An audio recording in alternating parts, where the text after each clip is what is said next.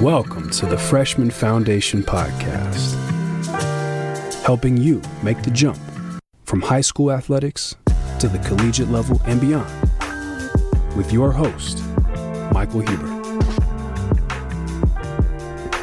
Hi, everyone. I'm Mike Huber, founder and CEO of the Freshman Foundation. Welcome to the Freshman Foundation podcast, a podcast specifically geared toward understanding the transition from high school to college athletics. My guest today is Jan Cocozziello, head basketball coach at St. Joseph High School in Metuchen, New Jersey. For those of you that don't know, St. Joseph High School basketball has turned out some pretty okay basketball players over the years, like Karl Anthony Towns and Jay Williams. Jan was a four year starter at Hartwick College in uh, New York and played professionally in China, played basketball professionally in China. Please welcome Jan, my good friend, to the podcast. Coach Jan, what's going on? How you doing, Mike? How's everything? Good man. It's good to have you on here. I'm, I've been looking forward to this one for a while. Definitely, definitely. I appreciate it, man. Thanks for having me. So, first and foremost, uh, we're all sort of still stuck in limbo here with COVID. Basketball season is in a state of flux. So, what's what's going on with basketball in uh, high school basketball in the state of New Jersey right now? Guidelines that actually came out last week um, were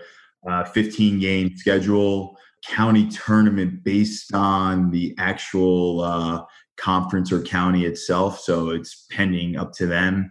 And uh, no state tournament. Uh, we actually have an athletic department meeting tonight around six, um, where we're just going to go over some guidelines. But it's pretty much laid out for you. No out of state games, can't travel. Because initially I was just like, well, I'll try to schedule maybe someone in New York or Pennsylvania. But that kind of went by the wayside real quick uh, when reading through the guidelines and uh, it's actually a different start date. It's actually starting at January 11th. It's been kind of difficult, uh, as you know. You know some of our guys, and uh, I'm kind of feeling for them because, in a sense, I'm happy because we are getting a season. But in another sense, you know, some of the kids are just being robbed of extra games, and then no fans, the high school atmosphere, potentially county tournament again. We don't know, but definitely a state tournament. So maybe something good will happen in the next two to three months. Just try to stay optimistic and positive with it. So yeah, it's, uh, it stands. It's a tough situation. So you know, for those of you listening, you know, I coached with Jan for two years, once as a volunteer assistant alongside of him, and then under him as the head coach at St. Joe's. So going into his second season. Uh, and so I know a lot of Jan's players pretty well. And I mean, you know, I have, I think they're just a great bunch of kids and I, I do feel for them, but tell me how, what you're hearing from them in terms of, you know, how they're handling it, what they've been, you know, working on, you know, what their, you know, what their concerns are. I just want to hear more about what's going on with them. Yeah, no, uh, honestly, Mike, you, you know, the group, um, they're a great group that's come back and, uh, it's actually been such a uplifting thing for me to keep me going during uh, all this because uh, they're working out on their own. We're renting gym space whether at the Express or getting uh, St. Joe's and uh, Cody Robinson, our, our captain, he's leading workouts. But, you know, you have a group of seniors like Miles and uh, Elijah Barlow that transferred from, transferred in from Union Catholic. You know, you have guys showing up and then it's uh, trickling down to the younger guys. So the younger guys are showing up so it was basically, uh, we kind of did that pretty much all summer for workouts. Obviously, it was under the guidelines of how many people you can have in the gym and everything like that. But to see uh,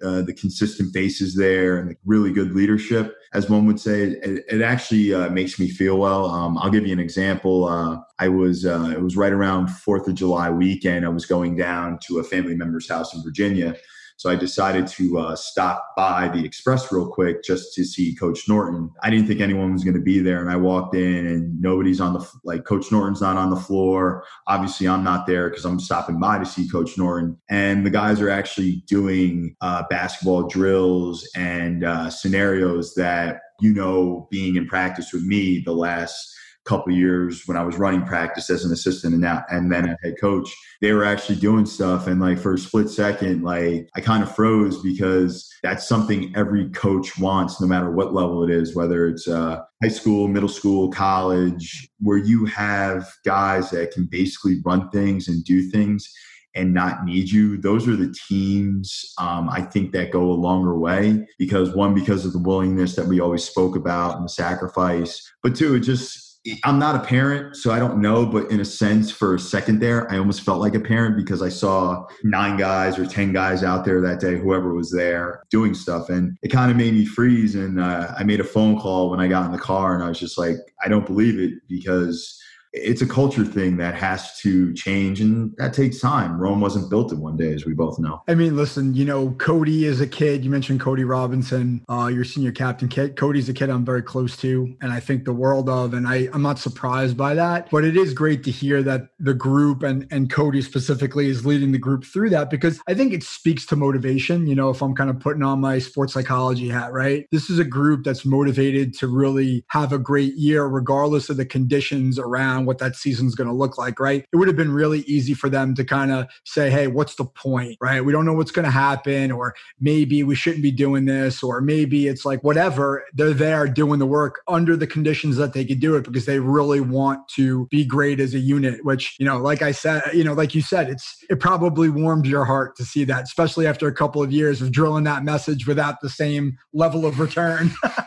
yeah, exactly. And I, I won't name drop too much, but even like another kid like Miles, and you know Miles, very shy, very quiet, but you know he's out there. He's he's uh, leading guys at times. Like you know he's not he's not like the top of the mountain leader type of kid, you know, but he's showing flashes of some things. But um, even speaking to the guys, like, hey, where's your head at? And you know, like some guys are just like, yeah, it kind of stinks. Like we know what's going to go on because of college recruiting and things like that. But you have some guys that are like, hey, you can only control what you can control, and uh, we can only do the best we can right now. And when you have that type of attitude, I think I say to myself, I'm like, you know what? They're going to be okay in life because they get it. They understand that there's always going to be trials and tribulations and you always know some of the examples that you and I have spoke about privately together, examples about my life, examples about your life, some of the examples I share with them to make them understand. Because at the end of the day, you're dealing with 14 to 18 year olds. But when those older guys can understand, like, hey, it kind of is what it is, you got to be optimistic, but I'm still going to show up and work hard. And I just don't think you might get that other places at times because some people might just pack it in. And that's just, it's no fault of theirs but when you have such a, I mean, I hate to say it, it's kind of a, it was kind of a grim outlook. And then you kind of get the schedule, then you, you kind of get the rumor. Like I got the rumor, I was up in Albany, New York. I got a phone call from somebody saying like, Hey, no county tournament, but there's going to be a small state tournament. There's only going to be 15 games. You could schedule one at a conference game. So then I'm kind of like make a couple phone calls try to understand a little more. And then once the guidelines come out last week, they're different. So it kind of is what it is. But like I said, my heart breaks because you want what's best for them. But also at the same time, I hope and I think um, these guys are getting uh, something out of all this and trying to understand uh, the bigger picture of things in in terms of uh, you know, still putting in the hard work when things aren't going your way. And, you know, life just throws different things at you. I mean, listen, I, from the time that, you know, I've gotten to know you and spent with you both, you know, in the gym and outside of it, I don't, I don't think I've ever met anybody, a coach at the level that you're at, which is a, a pretty pretty high level basketball program in, in, the state of New Jersey, you know, historically, who preaches process and who preaches life lessons and, and the importance of, you know, competing not just to win games, because I think those of us who've seen you on the sideline know that you don't like to lose but you but you understand that there's a bigger picture. And i think for those kids to understand that they they, they can work through this learn from it and take it with them it's a really important thing you know bigger than any basketball season. Yeah i mean real quick you always hear me talk about and you were in those locker rooms after those big wins those big losses you know, I, I always said it, it, it's just like I hate losing, I love winning, you know, but I think the relationships that I've formed in the couple years as being an assistant and now being a head coach, you got someone like Kayshawn Shulters who comes back last week just to see what's going on. Like the kids get plays football at Villanova. You know, he doesn't have to come back, or a Tyree Ford or Demarcus. You know, these kids come back. And I think for me, that goes a longer way if you were to tell me like, hey, you're only going to coach 10 years, maybe win a couple county titles and one state title, but you're going to have lifelong relationships where people are always going to come back and see you or call you even after you're coaching. You probably take that more than the person roaming the sidelines for 30 years where the game kind of passes you because you either get stuck in your ways or it's all you know. And hey, you might win a couple more state titles and things like that. But I think for me, like I said, I love to win. I want to win as much as everyone else. You know how a loss hurts me at times. Um, I don't really show it all that much. You might see hellfire and brimstone in practice the following the following day, but I want them to understand like what it takes to be successful uh, at a high level. A little while ago, you mentioned the recruiting process. So, what are you seeing there specifically for this group of, you know, this group of kids who are maybe looking to play at the college level? Like, what's what's happening there now? Yeah, uh, you know, Mike, it, it, it's when I got that phone call about a month ago when I was up in Albany. I also found out that week that eligibility was granted um, for college um, players, D1, D2, D3, junior college. So, what does that mean? That means a whole domino effect that just starts happening.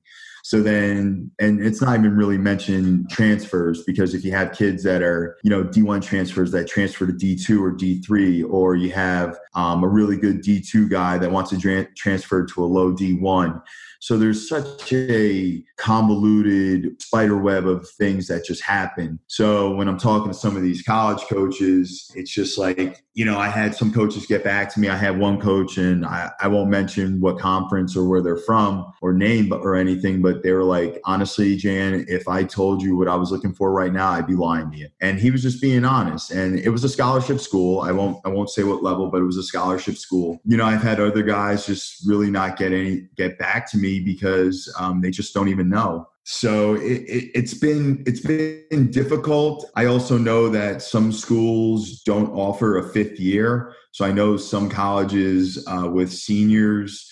Um, a lot of kids are taking like a gap year, or players in, in general are taking a gap year, so it doesn't hurt their eligibility. So does that mean it hurts the class of 2022? Uh, I don't know. Um, in regards to our guys, you know, it's just been kind of like mediocre because I just think everyone's in a uh, in a holding pattern because we don't know what's going on with budgeting at colleges. Are programs getting cut? Are you losing money? Um, especially these uh, these uh, D threes and D twos. Um, I think a lot of these D twos that can give only let's say eight or nine uh, scholarships a year, they might be cut to maybe giving five. So what does that mean? Do you kind of just wait the last minute to, for some uh, hopeful D1 guy to transfer down in July or August. So then what happens to our guys? Our guys get pushed to the bottom. So, I mean, there is a thing out there where you can do like a waiver program where uh, you can take classes at a county school and then come back and play as a senior. We call it like the super senior thing. But then you're asking kids to pay another year of tuition at St. Joe's, which we both know uh, it's kind of high. So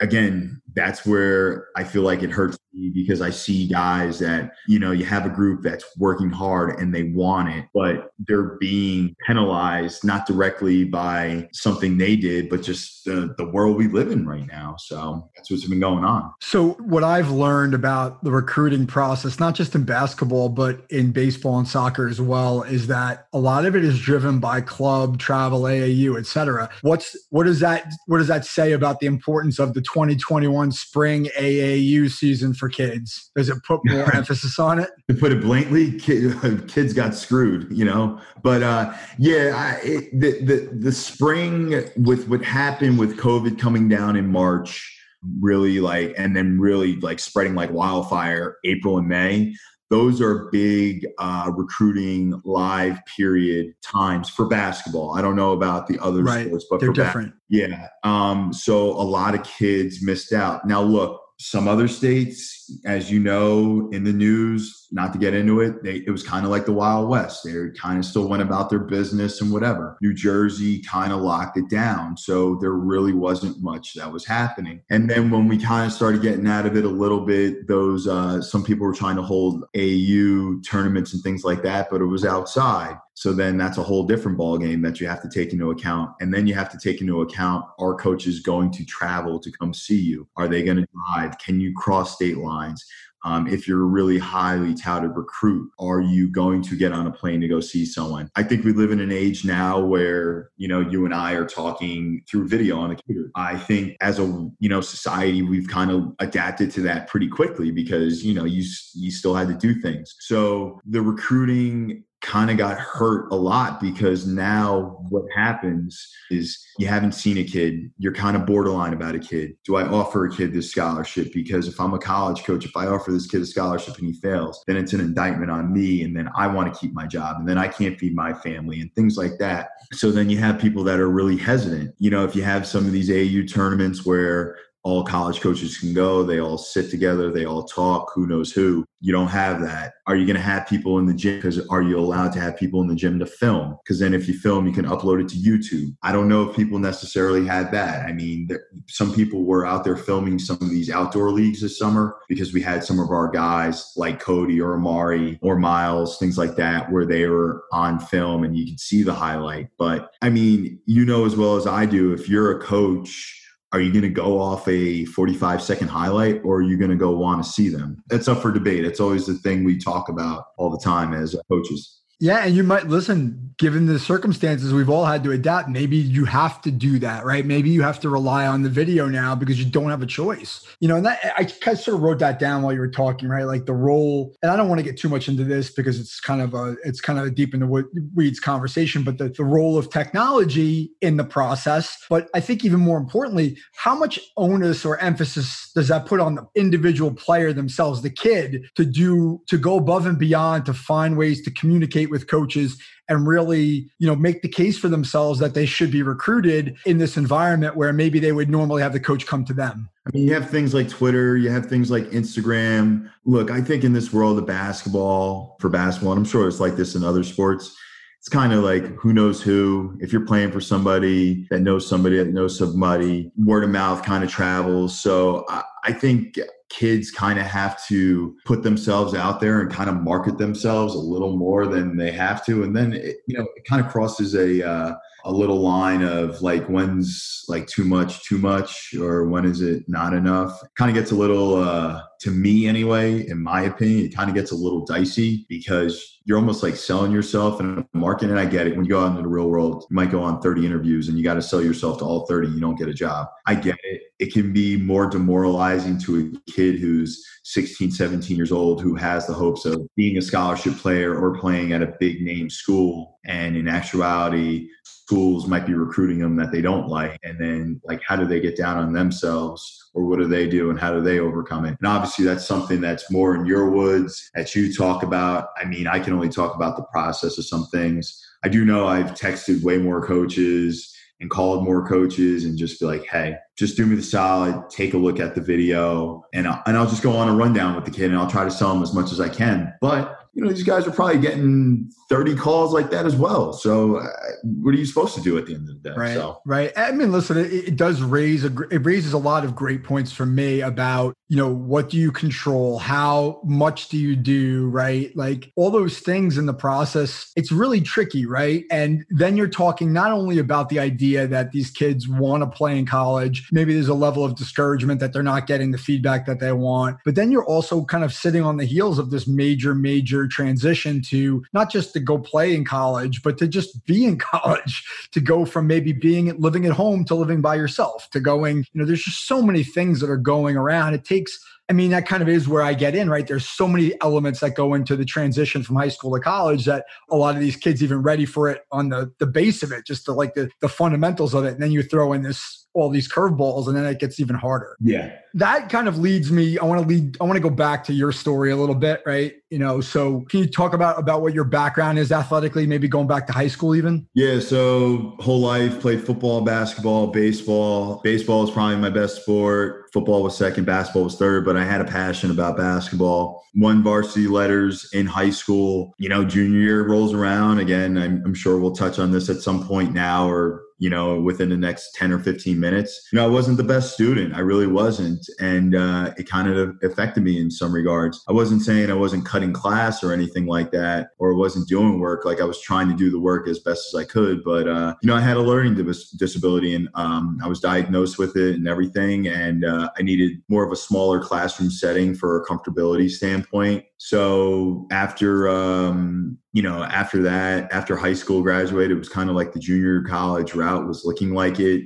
a close friend of mine, a childhood friend, uh, Kevin Ryan. Um, his family uh, knew some people because Kevin was going to prep school at, at, the time in Massachusetts. Somebody knew somebody, as we know, as we always talk about. And uh, I went up for a weekend up to New Hampshire. So, mind you, from New Jersey, Westfield, being around close to New York City, buildings, going up to New Hampshire for a weekend, that was a shell shock. And uh, so they uh, offered me a uh, academic and athletic scholarship to come there to go to prep school. And I was kind of like, you know what? Uh, it's probably the best bet for me um, because maybe it gives me an extra year to get my SAT scores up and my grades up. So for me, that was a huge huge uh, shock to the system because driving it was six six and a half hours away. Um, you're in the middle of nowhere. It wasn't even like dorm buildings. It was it was like regular old dorm housing. So mind you, it was almost like uh, like a movie, like a Good Will Hunting movie. Like you know, cold snow on the ground. You're driving up. It's like no, and um, that was a huge shock. And I'll never forget. My dad dropped me off. We had all this stuff, and there were all these rules like study hall at seven o'clock every night, Sunday through Thursday. Got to be like lights out by eleven. Now, mind you, this isn't a military school, and I, I started crying like a baby. Won't lie to you. I really did because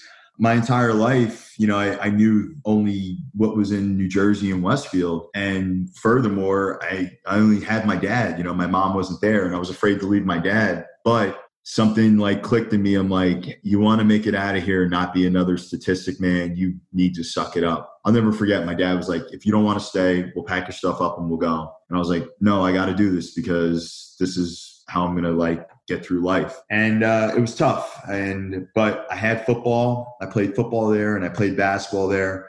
Uh, I met some great people. At the time, I couldn't stand it, Mike. I can't even tell you. Looking back on it, it was probably one of the best things to ever happen to me in my life. And uh, at times I still get emotional thinking about it because it was it was a crazy time because you think about that feeling. So once I got through that, um, went through the whole recruiting process, didn't do well on my SATs. So I wound up uh, missing out on a few scholarships, but uh, you know, went to college. So I mean, listen, that's a there's a lot there. I mean, first of all, let me just say, like, I that's some stuff that I did not know about you, and I appreciate you sharing it because, quite frankly, like I was surprised. Like when you said I'm not a good, I wasn't a good student. I wasn't the best student. That surprised me because I know you as a guy who like loves to read, who's like a quotes guy, who's a guy like so like articulate and intellectual. And like to say that you like weren't the best student kind of just threw me. But then I sort of understood a little better that, you know, listen, people who have learning disabilities probably don't like to learn as much because it's really hard. So like,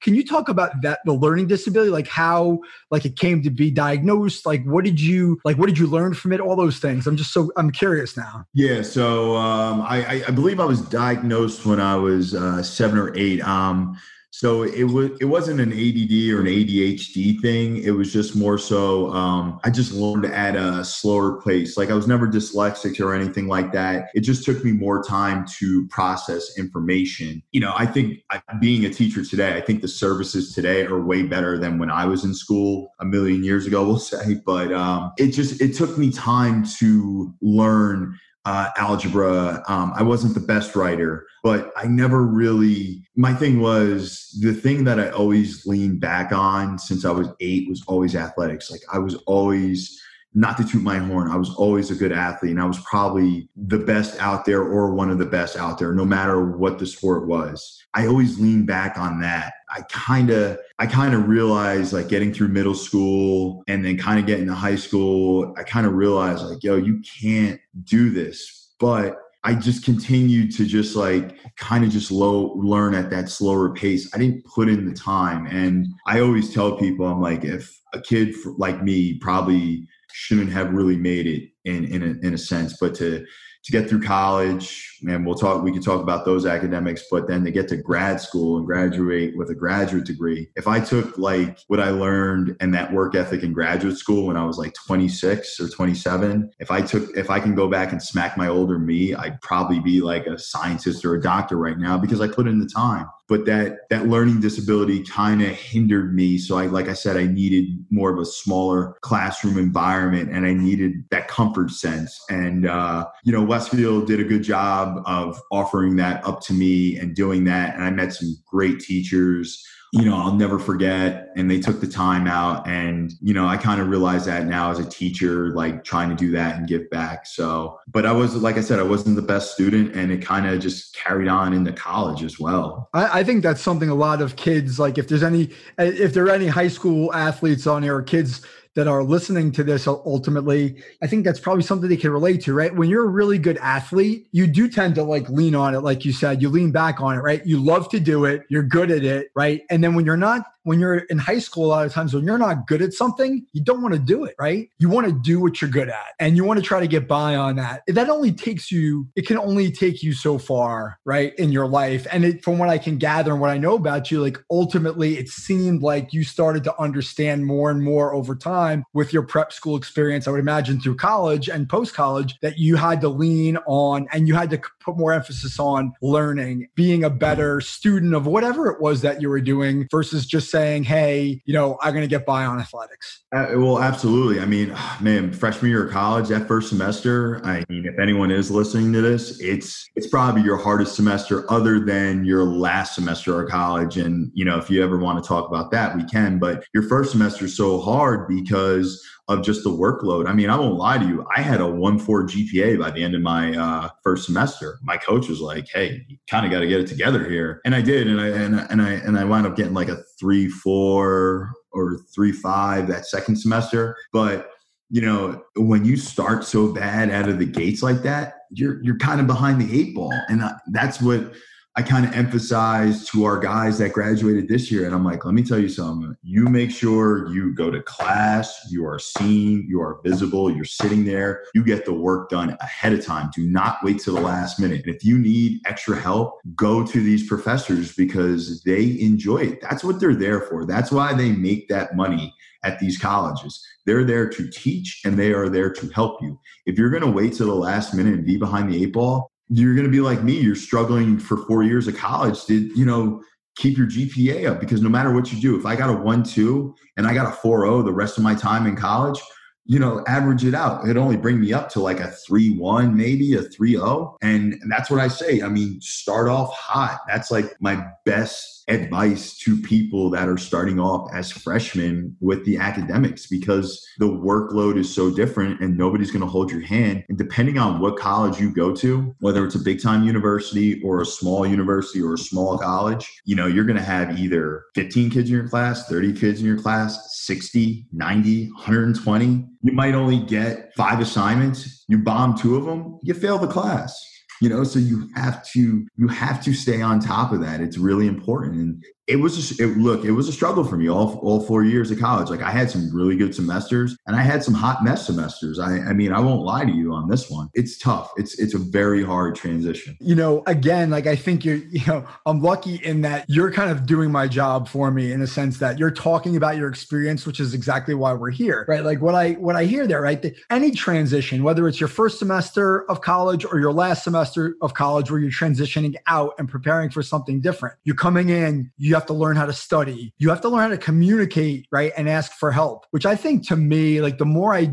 I get into this, the more I think about that transition from high school to college, I feel like that's the biggest one, right? Like, especially when we're in high school, when we're a big fish in a small pond and we're really good at the stuff that we do, or people know who we are. We don't, you know, people will come to come to us and help us because they know we need it. Or you go to college, you're just another, you're another number. You're a number in the system. And if you don't, are not not able to communicate with your professors with your coaches, with the people around you that I need help or, you know, whatever it is, you're going to get lost in the shuffle. And I didn't play sports in college. And I, that first semester of college was the hardest academic year of my life. Like I had to kill myself and learn how to study just to have a decent GPA. And I wasn't going to practice. I wasn't lifting. I wasn't watching video, you know, like it's really, really, it's a really hard thing to do. I think it's also difficult in a sense, Mike. And it's funny you bring that up about like, you know, there's I think there's high school studying and then there's like college level studying and it, and it, and it's just different.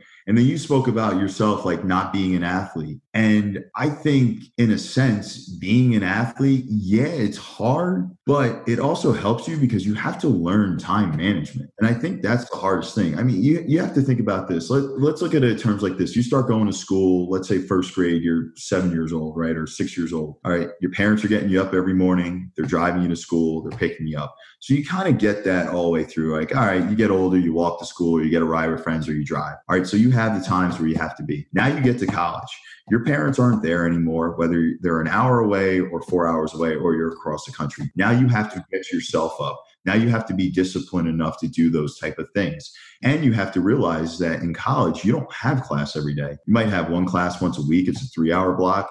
You might have a class twice a week where it's an hour and a half block or you might have a class that's three times a week where it's a 50 minute block. And now every college differs on that, but for the most part, that's how the schedules work. So if you have class on Monday and you get the assignment to do, and then you're kind of like, all right, yeah, whatever, I'll, I'll do it later. And then Tuesday rolls around, then Wednesday morning rolls around, that assignment's due. What do you do? And how do you manage that time? And I think that's where a lot of kids have a hard time because they don't know how to manage that time because I mean, let's call it spade a spade for the most part kids that are going to college, you know, they kind of, you know, have things laid out for them. They don't have to worry about making their lunch or making their dinner and things like that, or making sure their clothes are washed. I mean, you know, in some regards, people that are listening to this, maybe they do have to do that. I, and I and I get that.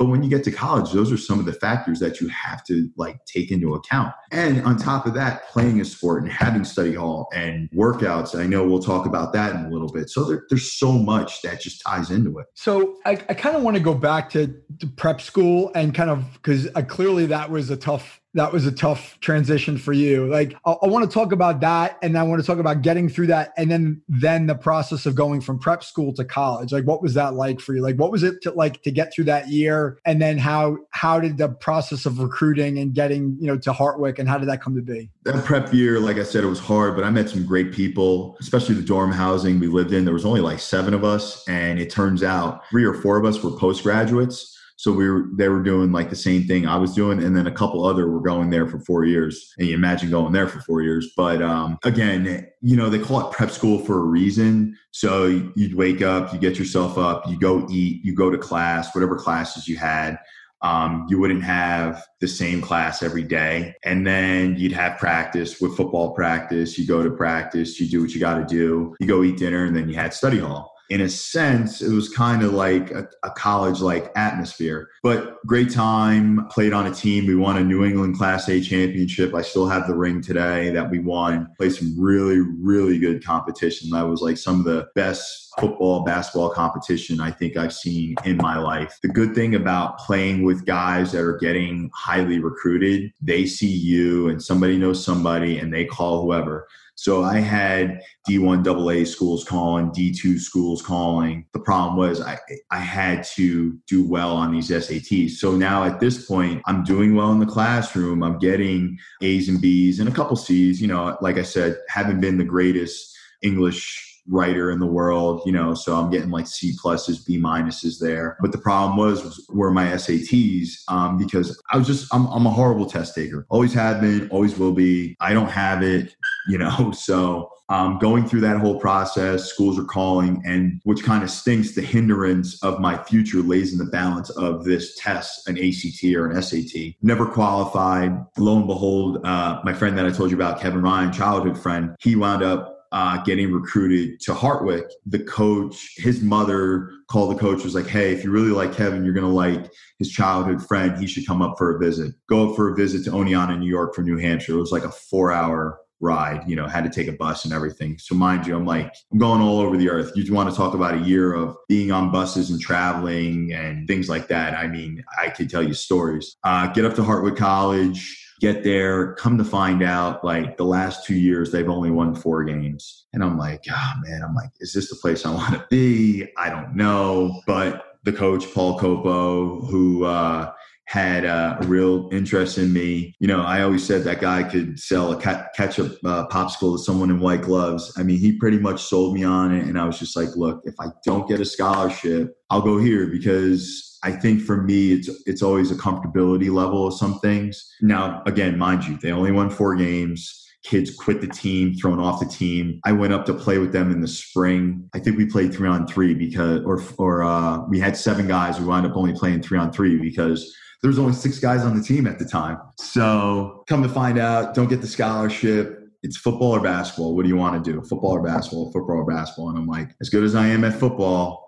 I like basketball better. And I'm like, if I'm going to play D3 any sport, I'd rather play basketball than football. That's just my mindset.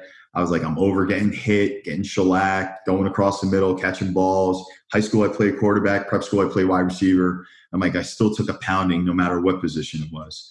I'm like, I call them up. I'm like, all right, I'm going to come there, have to go through all the process of uh, financial aid and FAFSA. But the, the prep school thing, like I said, very eye opening, met some great people. But once I left there, I was just like, you know what? You got through this year. I think you can get through pretty much anything. And mind you, I told you right when I got there, crying like a baby, all upset, don't have cable TV in my room, you know, like just the little things you take for granted, you know, going somewhere to get a slice of pizza and food, like New Hampshire's got the worst pizza ever. So it was just, you know, that was that, that was that transition, man. And, um, but that, I mean, but that's a great example, right? Because that, that happens every year, right? You get a kid who comes from a place where maybe they come from an urban area and then they go to you know and, and this happens at all the levels right? Like whether you're going to hartwick or you're going to lawrence kansas or you're going to some of these places where you're coming from a big city kid chicago new york and then you're going to like the middle of nowhere where everybody looks different than you. You can't walk out on the street like you know it's it's like how the hell am i going to do this right? And and you just described it. Honestly mike when i got recruited so I was one of the last recruits. So mind you, our coach Paul Paul Culpo, he made everyone come up every summer and work basketball camp. So I was such a late, like just confirming thing because I was just trying to hold out because then it then it kind of boiled down to was like, do I go to Hartwick or do I go to this junior college out in Iowa? Do I want to go to freaking Iowa? I was like, I don't know. So I was like, I'll go to Hartwick. So mind you, I didn't I haven't met anyone. So when I first got there, all I knew was my buddy Kevin. I was I didn't know anything. I didn't really know much, but I'm watching all these people move in the day of and people are hugging and, and like just normal students in the dorm I was living in. People were crying. I'm like, yo, this is a piece of cake for me because I went through this a year ago. I know what it's like to move in. I know what it's like something as little as bringing this normal set amount of sheets because you have to change your sheets. Make sure you bring enough enough clothes. Don't bring too many clothes because you're not doing too much. Bring a TV, bring a fridge. Like I went through all that. I knew what it was like. Bring snacks. Like my dad would set me up with like a bunch of stuff, snacks and everything like that. Cases of water. Where are you going to store stuff? So it was kind of like cake for me. So then, like later that night, you get this mass text like, "Hey, everyone's playing pickup. Be there such and such time." I walk in. I came in with a class of 13 guys. 13. He recruited 13 guys. By the time it was all said and done, there was only six of us left that graduated. Even my best friend Kevin, who went there, he had to leave after his freshman year. It was it was just different because nobody knew who I was.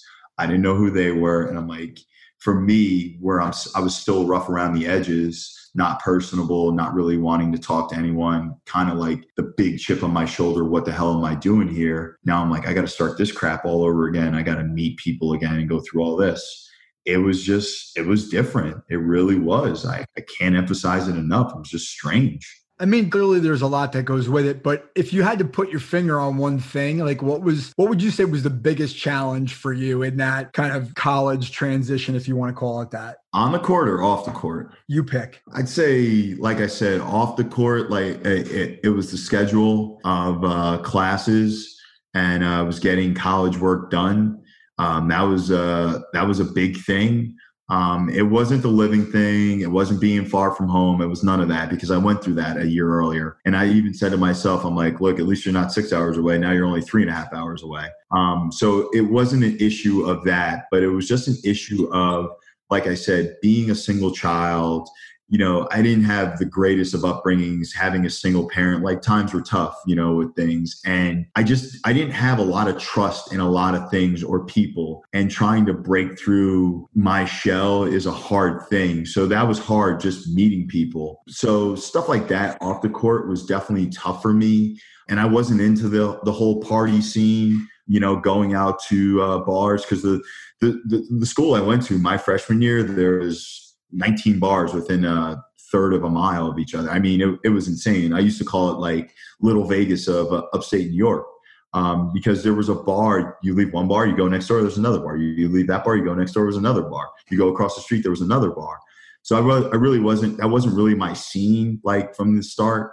So I wasn't into that, but it was just, just meeting people because I'm so closed off that if I don't know you, I feel like um, I can't trust you. On the court, it was, I mean, if you want me to answer that, I can. It was just that fall preseason, that first year, it was three days a week, uh, 6 a.m., Monday, Wednesday, Friday. Monday was the football field. Wednesday um, was uh, 2020s. So it was 20 suicides in 20 minutes.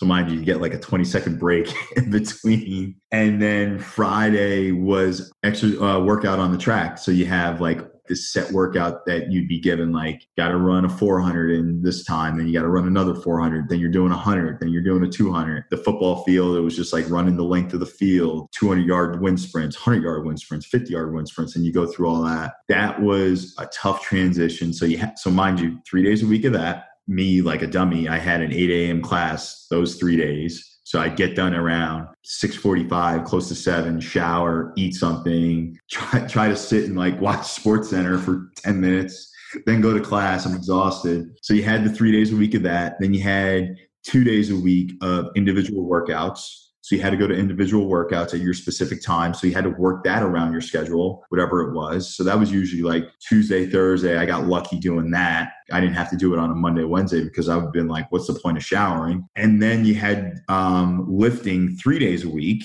So that was Monday, Wednesday, Friday that you had to do. So on top of working out in the morning, you had weightlifting, and then you had uh, mandatory uh, pickup. I think it was either two or three days a week. So that right there, that fall season, me telling you that was that was torturous. I won't lie to you. It was tough, especially those Sundays because you get those Sunday blues. Me and my roommate, my best college friend, like dummies, we order pizza and buffalo wings and watch Sunday night football, and then we'd be paying for it Monday. I never puked. I will say that in four years, never puked. Everyone else, I, I survived. I got through that. But uh, that that was that was tough. And that, mind you, that's just your fall season. That's not even your regular season. So that was that was my on the court. Yeah, the level of effort that you put into your strength and conditioning, right? And that's D3. And and and there's, there's such a misconception out there that oh, D3 is a bunch of scrubs or this and that. The way my college coach ran it, because mind you, he coached at St. Michael's D2, which um, that's a scholarship school. He worked at UMass, which was D1. So he's been around. So he ran it like a D1 program. Now, mind you, this was D3 and you had to do all that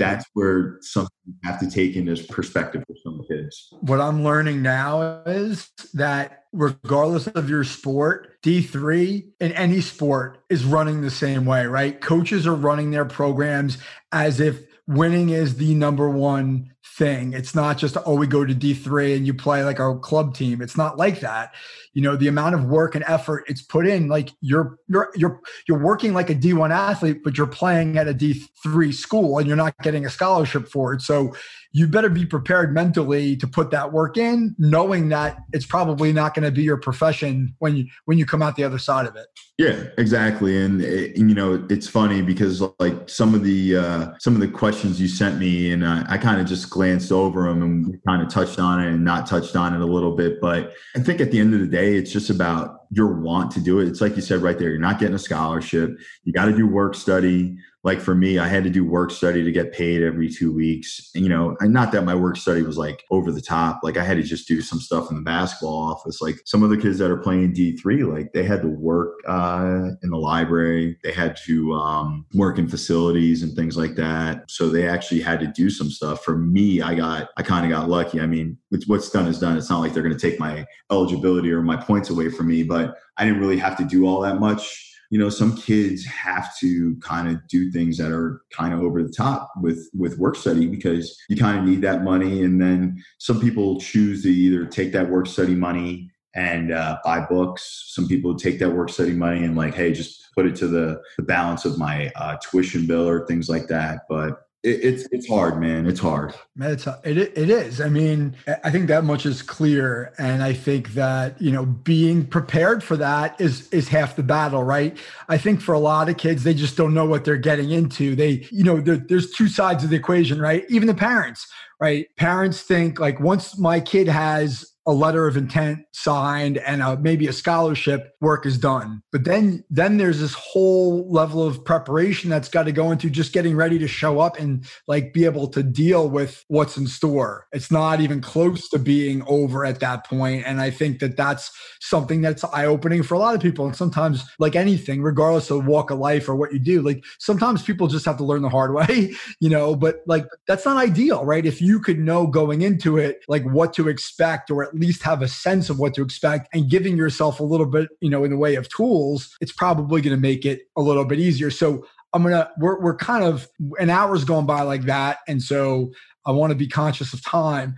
I want to finish up kind of with your coach hat on, right? Like you've talked a lot about your personal experiences, what it was like to transition, and that all matters and it probably shapes who you are as a coach and as a person today. But putting your coach hat on, like what's like what are you telling what what's your what are your recommendations to parents and to coaches uh, to athletes in the process excuse me about how to get ready for it? What should they be thinking about? What should they be doing to get themselves you know put themselves in the best position to succeed? I think for the start with athletes i think it's um, you know you have to put in that work um, no matter what that sport is whatever specific sport it may be. Just don't think because if you sign an loi or if you're accepted to like go to a d3 school that hey, it's going to be done. I mean, you know, I, I kind of tell athletes or high school athletes to go play college. You know, to play college sport, you're kind of lucky. Only seven percent kind of make it of high school athletes. You know, that's one in 13 if my math is right. And to play D1, it's like one in 57 or something like that. So it's kind of put in the work, but also uh, as a collective unit with a parent and a student to tie those in together, like do your research you know, look up the school, look up what majors they have, what programs they have, look up the atmosphere, look up like what what are the uh, surrounding towns. Is it a crime area? Is it not a crime area? Food, stores, things like that. Is it accessible to get to uh, for public transportation, train, plane, whatever it may be? At getting back to the athlete part, uh, look up the uh, the previous record of the teams in the years past. Like I always say, like look at it from a five to eight year period because then that's those are two recruiting classes right there, and it kind of tells you like, hey, is there does this person recruit well? Does this person not recruit well? You know, look at I, I mean, I hate to say, you know, because you do want some personal uh, achievements and awards. Look up any personal records and things like that. Look up some things like I think as an athlete, you should always set yourself to have goals I mean, look, when I got to Hartwick College, I never thought I'd be 10 points away from breaking the all time scoring record. And look, could I have broken it like that last game? Yeah, but I was more concerned about winning because we were playing in an ECAC championship game and I knew this was my last hurrah. So instead of getting 24 points, I got 14 points, but you know, I contributed with eight rebounds or seven assists or whatever was there. And I, you know, those are some things like look up those goals, like all time records, like, you know, set goals for yourself because I think as an athlete, you're always goal driven and goal oriented. You know, you kind of want to, you know, succeed. But also, if you go out for a visit, get to know some people, ask some personal questions. Don't just ask, like, hey, is coach like this? I mean, obviously, you're going to ask those type of things, but be like, hey, what do you do for fun? How are the people around here? Is it a different atmosphere? You know, especially today, the, the world we're living in. So, you, you know, you want to know those things and then when you get there, just, you know, what I always say to you, don't be an energy vampire, you know, do whatever you got to do to be above and beyond to succeed. For parents, I tell you, no matter what, support your kid 100%. But, you know, if your kid's not playing or if your kid's not getting what they think, don't automatically like, I got to pull them out of school, transfer. I mean, I've seen way too many transfers in my time playing at Hartwick for four years and then being a college coach and having friends that are college coaches. I mean, the transfer portal now is so insane because kids are leaving. Some have legit arguments like, hey, homesick, uh,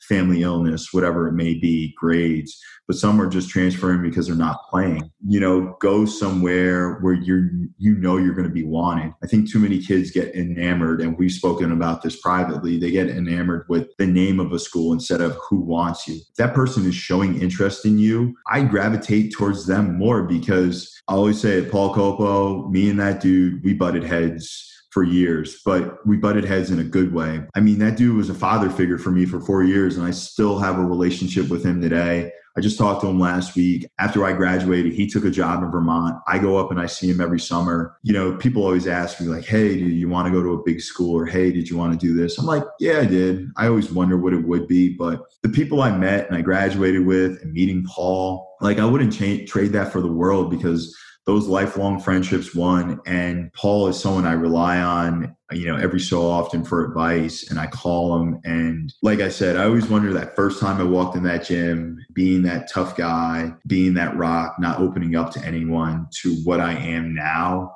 i think it's changed like crazy but it wouldn't have happened if I didn't go there. I firmly, firmly believe that. So I, I just tell parents if things aren't going your way, hey, you got to stick it out and you got to figure it out. Now, if something's egregious going on, obviously that's a whole different story. But if it's something like you're not playing or this and uh, or, or things aren't going your way, you have to continue to work hard and you have to continue to put your head down and stay humble. And I love that. So something I'll always I'll always ask. I ask people all the time in all parts of my life, but particularly the athletes that I work with is, you know, I always ask them, what can you do differently? Right. Because I think there's a sense of, well, when things aren't going my way, it's somebody else's fault versus like, hey, maybe, maybe you're not doing everything you can do within your control to put yourself in a position to succeed. And I, I think that's really good advice because it's interesting. You know, I've done a number of these. The thing I've heard about the process of recruiting is, two things I've heard. One is fit, fit, fit, right? It's is it a fit for the kid?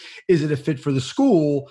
But I've also heard somebody say, and I love this, is it's a 40 year decision. It's not just four, right? It's 40. It's did I go to the right place? Do I have a role model or a mentor 15 years after I'm out of school that I can call up and ask for advice? Did I get the job that I want? Like you talk about, right? Like dress for the job that you want, not the one that you have, right? Like these are all things that the four years were there are important, but it affects the next 40 and that fit and those relationships are really what's the most important thing versus like, am I playing? Yeah. And I know we're up against the clock. I just want to say, I want to add on for whoever listens, listens to this go to school knowing what you want to study. Just don't say, hey, I want to study business. Like, you know, Kayshawn, we love him to death, right? He's like, I want to go for business.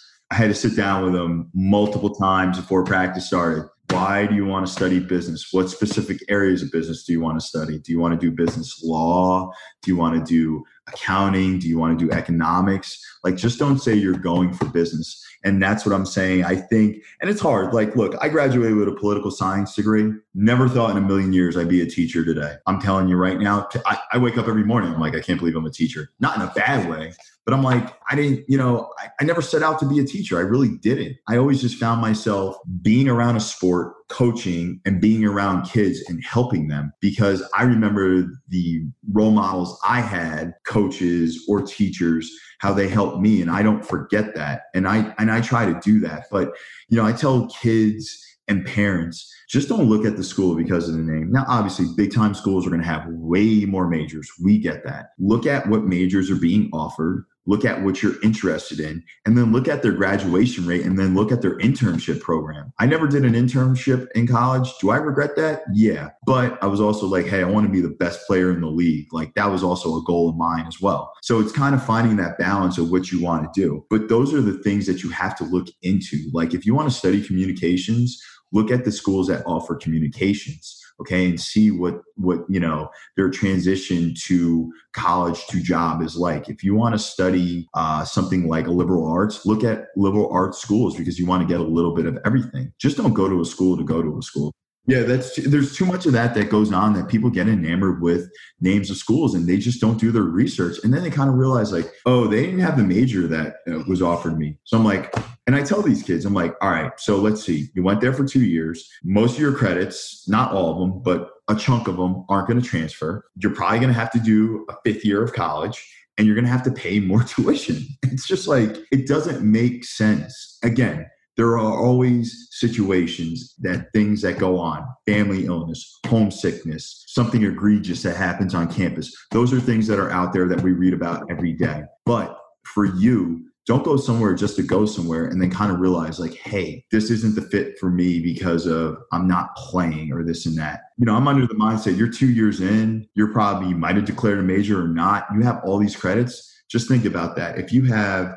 70 credits 30 of those aren't going to transfer more than likely. It's tough I mean, listen, something I've been hearing a lot too in this process of, of talking to people about this is that athletics can help us get to where we want to go ath- academically, right? Maybe you don't necessarily have the grades to get into a school that you would otherwise get into, but because you're an athlete, you can get into a high academic D3, or you can get into a Patriot League school, or you can get into, you know, an academy, right? I just heard a story about a kid, you know, when you get into the academy, like you don't have to clear all the hurdles that a regular kid has to clear to get into an academy with congressional backing and all this stuff. Like if you're an athlete, you can, you can bypass that stuff. So athletics has the power to put you in a place academically to set you up for the future. And what you're saying is you need to know that, right? You need to know what you want to do, where you want to go. Don't just do it, you know, without thinking through why this is a fit for you. Right. Yeah. I mean, get a good sense. Like when I was in college, like I always wanted to, and believe it or not, I always wanted to be in like broadcast journalism. Granted, I just told you having a learning disability,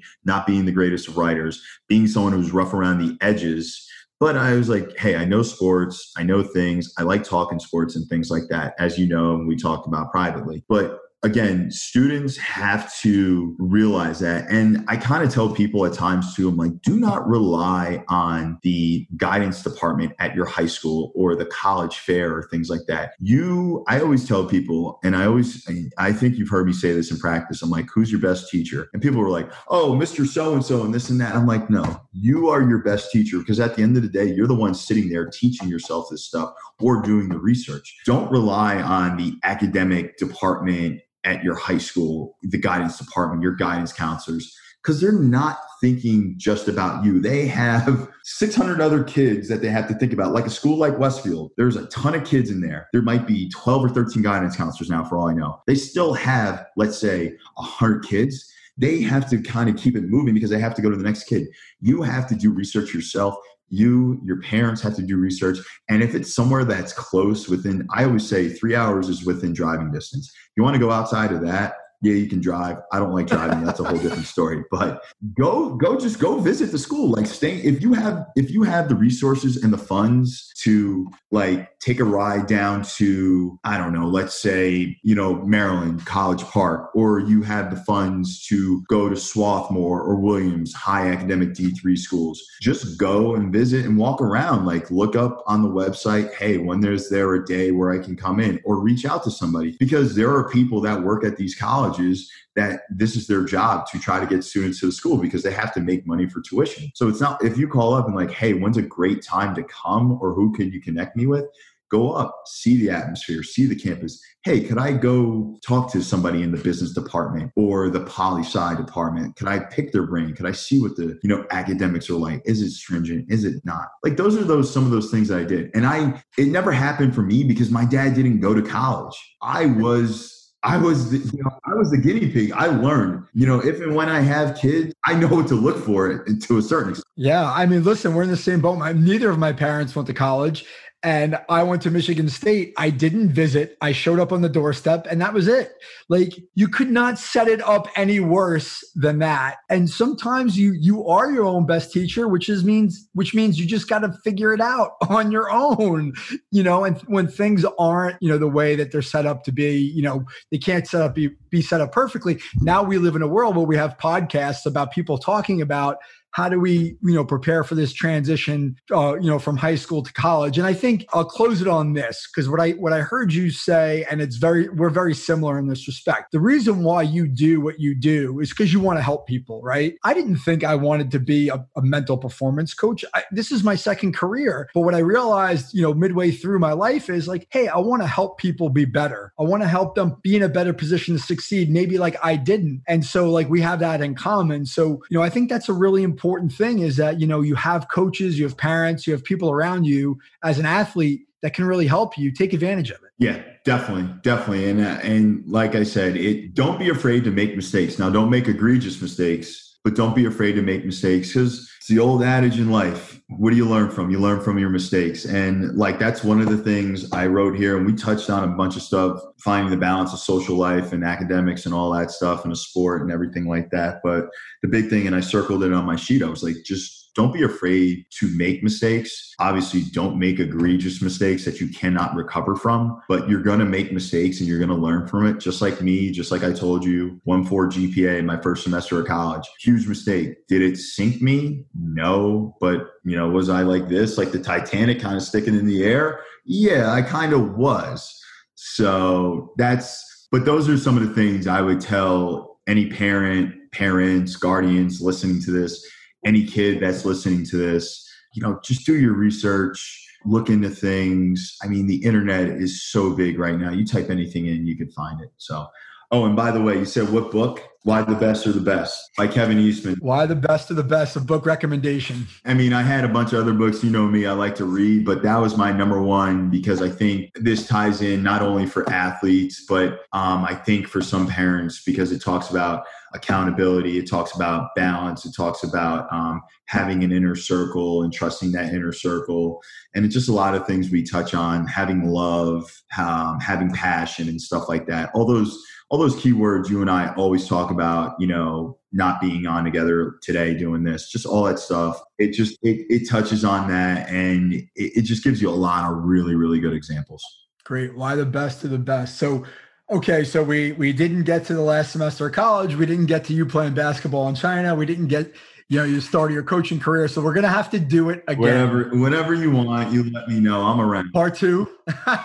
we can do part two. That last semester, I, I can give you some stories there with a thesis I had to write. I'm looking forward to it. I, I really appreciate. This is great. Hey, Mike, anytime, man. I, I, I, thank you and thanks for you know rescheduling and everything like that. And like I said, I, I really look forward to looking looking to do this again and talk about other things. And I just hope somebody out there takes something from this today. Me too. Thanks a lot, Jan. I appreciate it. All right, take care. Mike Huber is the founder and owner of Follow the Ball Coaching, located in Fairhaven, New Jersey. He is a mental performance coach and business advisor dedicated to serving athletes just like you reach their full potential on and off the court. The Freshman Foundation is all about helping you get to the next level. For more information, follow along on Instagram at the Freshman Foundation. Please subscribe Give us a like on iTunes, Spotify, leave a review, tell a friend. most importantly, come back in two weeks, ready to get better.